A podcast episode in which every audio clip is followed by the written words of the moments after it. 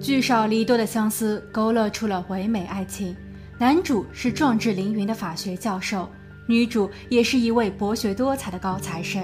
可两人的感情自新婚初夜起就埋下了遗憾与失落的种子。当男主在光天化日之下发生不幸后，被推至风口浪尖的，除了女主和他的家人外，还有那位身份特殊的亚裔女子。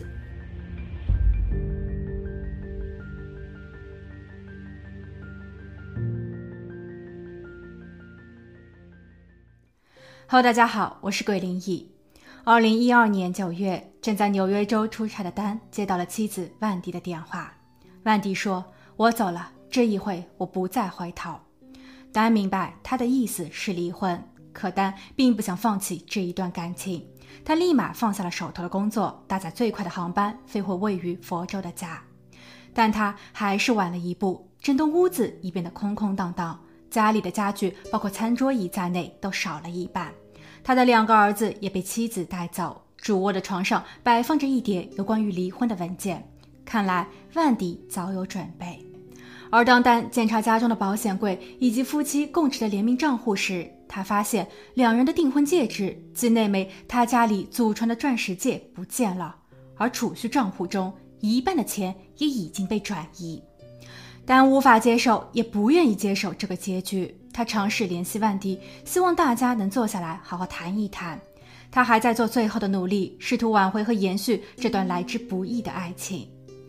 回想十年前，两个人在约会网站上相识。丹来自于加拿大多伦多，是传统的犹太人。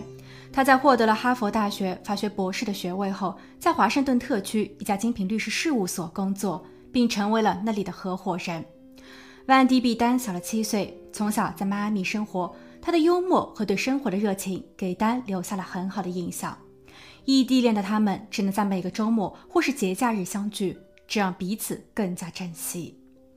二零零五年时，丹兴奋地告诉万迪，自己刚刚收到了佛州州立大学的 offer，这意味着他需要转型当法学教授。可这距离女友更近一些。另外，经过谈判，offer 中还附带了一个惊喜。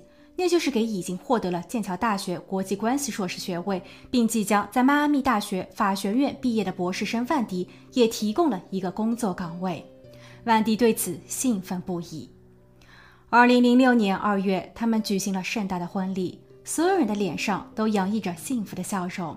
但新郎丹却在此时有了些许遗憾，因为整个婚礼流程并没有完全的按照犹太的教规去操办。婚后，两个人定居在了佛州州立大学所属城市塔拉哈西。他们分别在2009年和2010年时生下了两个儿子。但其实，对于这一家人而言，真正的考验才刚刚开始。尤其当丈夫丹，他的事业和知名度节节攀升，他需要用更多的时间忙于工作。可同样，也作为高材生的妻子万迪，不得不花更多的心思在家里。她的才华似乎被丈夫的所遮盖时。婚姻的危机已悄然而至，整日忙于家务的万迪开始连载自己的博客，在很大的程度上，他用类似于小说的形式记录和分享着自己的感情与生活。博客中有这么一段话：女主角的恋情正在慢慢的走向暗淡与散场，她以为自己嫁给了真爱，但这只不过是用一个纸牌搭建的空壳子。男主并没有将心爱的妻子放于平等的地位。数月后，万迪完成了他的著作，她将文稿都打印了出来，亲自交给了丈夫丹进行阅读。可是丹却没有什么兴致，这对于已经不满丈夫的万迪来说更是雪上加霜。而当万迪向自己的娘家人倾诉苦楚时，娘家人表示愿意无条件的接纳万迪和他的两个儿子。这一句话让万迪内心翻腾。不知从何时起，万迪与丹开始争吵。万迪越来越倾向于搬回去住，于是便有了开篇的一幕。万迪第一次提出离婚。但与万迪通了电话，他得知万迪已经住回了娘家。他连夜驱车前往迈阿密，路上还购买了鲜花以表示悔意。他见到了万迪，并单膝下跪，请求万迪再一次嫁给自己，但万迪拒绝了。不过，丹并没有放弃，在其后一年的时间里，他一直与万迪保持沟通，试图让妻子重新定义和认识自我，并努力成为一名好父亲。在某一段时期，他确实有让万迪回心转意。不过，最终这一切也只是昙花一现。二零一三年七月，丹和万迪没能熬过七年之痒，随之而来的是他们为了争夺儿子的抚养权的争斗。万迪想让儿子们跟着自己，因为无论从经济条件还是在妈咪的人脉来说，他的娘家有着得天独厚的优势。万迪的父亲是一名牙医，开办着自己的诊所。他的母亲唐娜是一位教师，辞职后在自家的诊所工作。万迪有两位哥哥，一位叫罗布，在纽约当医生；另一位叫查理，也是一名牙医。而法律专业毕业的万迪可谓是学霸，他自认为自己有能力和条件培育出更优秀的儿子们。但丹表示自己可以满足万迪的所有要求，包括拿走现有的所有存款，或是将来给到更多的。他只求与儿子们同在，因为两个人无法就儿子的抚养权达成共识，所以法院暂批儿子们留在丹的家，丹和万迪共同享有儿子们的抚养权。万迪的母亲听到这一结果后特别的激动，她给女儿写了一封近一万字的长篇邮件，包括教导女儿万迪如何规避某些法律责任，如何摆脱丹的控制。他还想让万迪的儿子们接受天主教的洗礼，但其实丹和万迪信奉的都是基督教。丹在二零一四年的五月向法院提出申请，禁止万迪的母亲唐娜在没有自己在场的情况下私下接触两个孙子。他的起诉文件中披露了这位外祖母对孩子的教育、信仰以及三观造成的负面影响。外祖母一直在诋毁丹，她在与两个孩子的视频通话时，经常会说丹很愚蠢，并刻意将自己对丹的不满情绪施压在懵懂的孩子身上。本来这一场官司定在了当年七月底开庭，但是丹再也没有机会出庭了，因为在二零一四年七月十八日上午十一点，丹的邻居听到了两声巨响。紧接着，他看见一辆浅色的普锐斯从丹家的车道里急速倒车，然后驶离小区。与此同时，丹的朋友报警称，当时他正在与丹通话，但巨响后，丹不再说话。当警员和救护车抵达时，丹正倒在汽车的驾驶椅上奄奄一息，他的汽车还发动着，驾驶座的车门半打开着，车窗的玻璃已经破碎，丹的框架眼镜也碎了。他的头部有两处伤口，应该是被近距离射击的。虽然丹被及时的送往了医院进行抢救，但不到二十四小时，丹离开了人世，年仅四十一岁。案发后，探员首先调查的就是前妻万迪。当他们找到万迪时，他正在与一位朋友共进午餐，这在一定的程度上成为了他有力的不在场证明。对于丹的突发事件，万迪表现得很惊讶。他被调查时积极配合，他作答也相当的诚恳，从不否认自己糟糕的婚姻。包括在分居后，丹有告诉社区里的每一个人说万迪有精神病，是一个疯狂的女人。但是万迪说他已经释怀了，因为新男友杰夫给了他爱与希望。有意思的是，探员发现这个杰夫与丹长得如此相像。而探员在排除了新男友杰夫的作案可能，因为他在案发时在亚特兰大，他可以提供住宿的收据时，杰夫却又来了一句：“我想我可能知道发生了什么。”在探员答应他其对话内容会进行保密后，杰夫说出了自己的想法，而其后探员也采用了一些话术，从万迪的口中佐证了有关于杰夫所透露的部分内容，例如万迪的娘家人真的很讨厌丹。万迪的哥哥查理曾经半开玩笑地说，他想要雇人解决掉丹。不过后来他觉得买一台电视机要比雇人的佣金便宜不少，所以他采购了一台电视机送给万迪作为妹妹的离婚礼物。在万迪接受笔录的期间，他应探员要求给自己的母亲唐娜打了个电话。唐娜在听到丹的不幸后，语气中表露出了震惊。万迪在听后松了一口气。他认为母亲的这一态度可以被视作为他不知情。二零一五年七月，惨案发生一周年，警方召开了新闻发布会，在透露更多案件细节的同时，还提供了十万美元的悬赏金，希望知情人能够配合提供线索，并找到那辆曾经出现在案发现场的普锐斯。根据现在所掌握的，它的颜色应当是银色或是淡绿色，两侧的反光镜呈黑色，车头右下方拖车挂钩处的圆形盖子缺失了。另外，汽车的前挡风玻璃处安装了佛州公路的收费装置。鉴于案发地塔拉哈西并没有任何的公路需要收费，所以车子一定来自于佛罗里达的其他城县。又经过了漫长的一年，警方终于定位到了可疑车辆。它属于迈阿密的某家租赁公司，当时的租借人是路易斯以及自称是他兄弟的加西亚。路易斯是当地某帮派的头目。加西亚虽然没有加入到他的组织，但他本身也是劣迹斑斑。二十二次的被捕记录，他还一直在服用违禁品。两个人在二零一四年七月十五日租借了这一辆汽车，并于十六日开往事发地。十七日，路易斯和加西亚的手机定位显示他们在丹家的附近，周边的汽车旅馆也记录了两人入住的信息。而案发当日七月十八日。两个人的手机定位再一次与丹的手机信号定位相重叠。从丹送儿子们去上学，到他前往健身馆锻炼之后回家，路易斯和加西亚其实一直都紧跟其后。二零一六年五月二十四日，探员质询加西亚，加西亚否认自己曾经去过事发地，并表示自己没有和路易斯待在一起。可这显然是个谎言。两天后，三十四岁的加西亚正式被捕。而另一位嫌疑人，三十三岁的路易斯，早在一年前就因为帮派的违规行为被 FBI 盯上。此时的他正关押在监狱中等待审判。不过，在本案的审问环节中，他们均表示自己不认识丹。而当年根据现场的勘查，丹的手机掉落在车库中，他的钱包也在车内，他家的房门是锁着的，所以这两个人的动机不可能是抢劫。唯一能够解释的就是受人之故，那么雇主是谁呢？似乎要把整一个故事捋顺了，还缺了一点关键证据。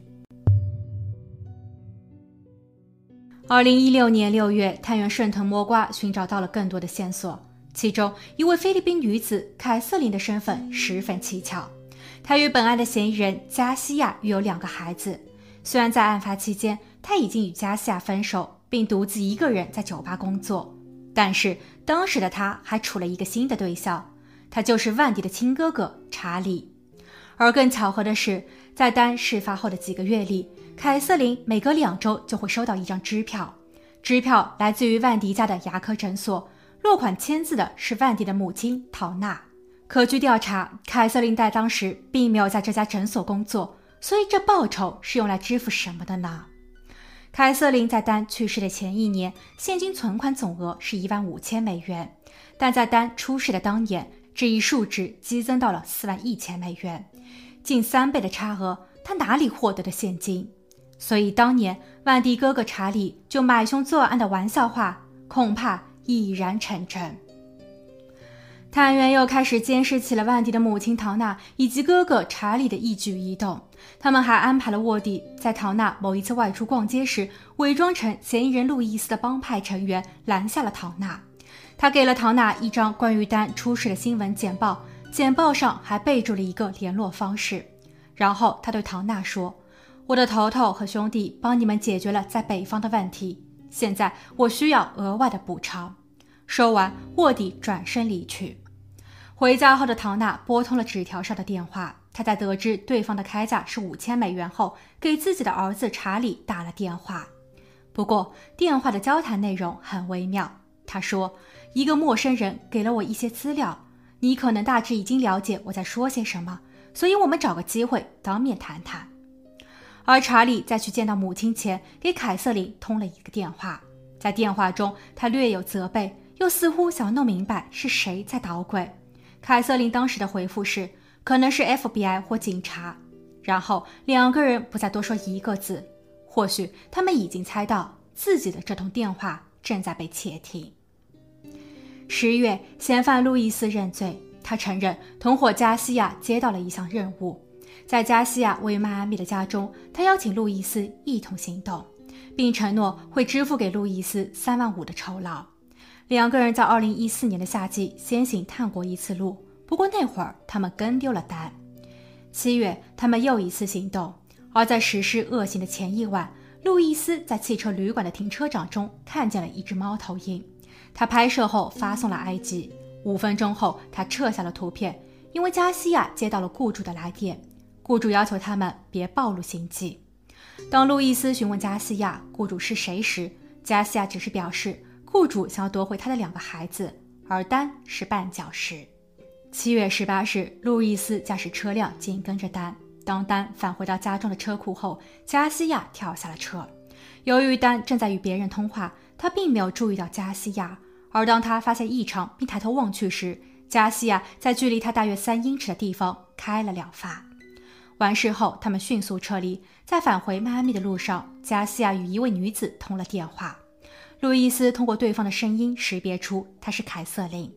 加西亚告诉凯瑟琳说，任务已经完成。然后他们在途经银行时取了点钱，并最终获得了全额的报酬。另据路易斯了解到，加西亚当时总共拿到了十万美元的现金。同月，凯瑟琳被捕，但她坚决否认自己参与过犯罪行为。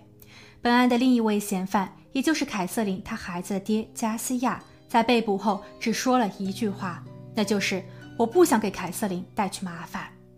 加西亚的律师表示，加西亚正在寻求死刑。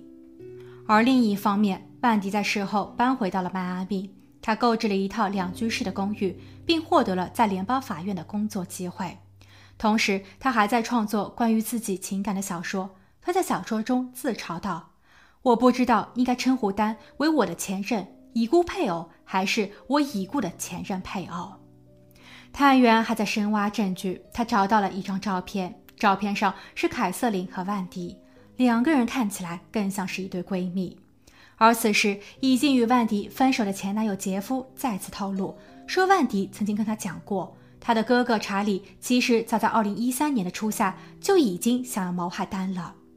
杰夫很肯定地表示，万迪在说这一件事情的时候，态度是认真的。巧合的是，据探员了解，2013年正是凯瑟琳与查理开始恋爱的第一年，他们在丹事发的一年后，2015年分手。而根据嫌犯路易斯的招供，他收到的佣金是百元大钞，这一些钱被用订书机订在了一起。这是一个很奇特的点。后根据万迪哥哥查理的某位前女友表示，查理在整理钱时就有这个习惯，他会在点清账目后使用订书机。不过这一些不能作为直接证据。二零一九年九月二十六日，丹的家人在等待了五年后，终于等到了案件的开庭。不过，检方所指控的依旧是路易斯、加西亚和凯瑟琳。法官要求一并提审，这对于陪审团来说任务艰巨。他们不断需要判断签订了认罪协议的路易斯其证词是否属实，还要针对加西亚的沉默做出合理的推测，而更重要的是对凯瑟琳的判决。他是否有共谋、教唆、参与并谋害了丹？法庭上，凯瑟琳也说出了自己的想法。首先，他与万迪哥哥查理的恋爱是事实。他私下帮助过查理整理诊所的资料，查理让其母亲开立了劳务费给凯瑟琳，只是在时间上与丹的事件有巧合罢了。其次，在一四年到一五年间，凯瑟琳需要给自己身怀残疾的儿子购置医疗保险。所以，凯瑟琳特别卖力的工作。她的本职工作在酒吧，有时一个晚上忙碌下来，小费也可以赚到上千美元。所以，这也就解释了为何她的收入，包括现金部分，在当年翻番。第三，在检方逮捕凯瑟琳后，有提出过交换条件：若凯瑟琳开口承认自己受到了万迪母亲和哥哥的雇佣，凯瑟琳就可以免罪释放。但凯瑟琳拒绝了。因为她不想撒谎，自己并不是所谓的中间人。检方指出，案发当日早上十点零六分，加西亚与凯瑟琳有过三十五秒的通话记录，这佐证了认罪人路易斯的说辞。但凯瑟琳表示自己其实已经忘记了通话内容。凯瑟琳的律师还反驳道，通话的另一方加西亚拒绝作证，所以路易斯所说的通话内容其实得不到更多的证实。而路易斯也是本案的嫌疑人之一，他的证词其有效性存在质疑。最终，经陪审团商定，一直拒绝开口配合调查的加西亚一级谋害罪、共谋罪罪名成立，法官判处其终身监禁，不得假释。同犯路易斯因为签订了认罪协议，他被判处十九年的监禁，这其中还包括了他的帮派违规行为十二年。而对于凯瑟琳的判决则被推迟。因为十二位陪审员未能达成统一意见，他被暂时入狱关押。初审的结果喜忧参半。凯瑟琳的二审原本定在了二零二一年十月，但她在八月的听证会时被检测出了新冠阳性，所以开庭日期被推迟到了二零二二年二月。凯瑟琳的律师发表声明说，他们已经找到了更多的证据来为凯瑟琳进行申冤。这其中也包括了当年的关键证人路易斯，因为路易斯在服刑期间不止告诉过一位狱友说凯瑟琳是无辜的。路易斯在认罪前其实与检方交谈了很多次，但检方始终不愿意让他签订认罪协议。直到路易斯告诉检方说雇人作案的中间人是凯瑟琳，其雇主是万迪的母亲和哥哥时，检方才同意了这份认罪协议。不过，与本起案件有着千丝万缕关系的万迪一家，至今没有被正式的调查与指控。万迪已经顺理成章地拿到了儿子们的完全监护权，他将孩子们的姓氏做了更改。自2016年起，丹的父母就一直被拒绝与孙子们见面。而在2020年，佛州也没能通过关于如果孩子们的父母中有一方被人谋害，而另一方有重大嫌疑时。那么，孩子们的祖父母可以拥有探视权的法律决议，这一点也是比较遗憾的。好在丹的父母和他们的支持者仍在努力，他们希望明年的二月份本案会有新的突破。如果凯瑟琳被定罪，那么万迪一家兴许会被立案调查。届时若有了新的进展，我会向大家更新。好了，今天的案件就分享到这，我们下期见。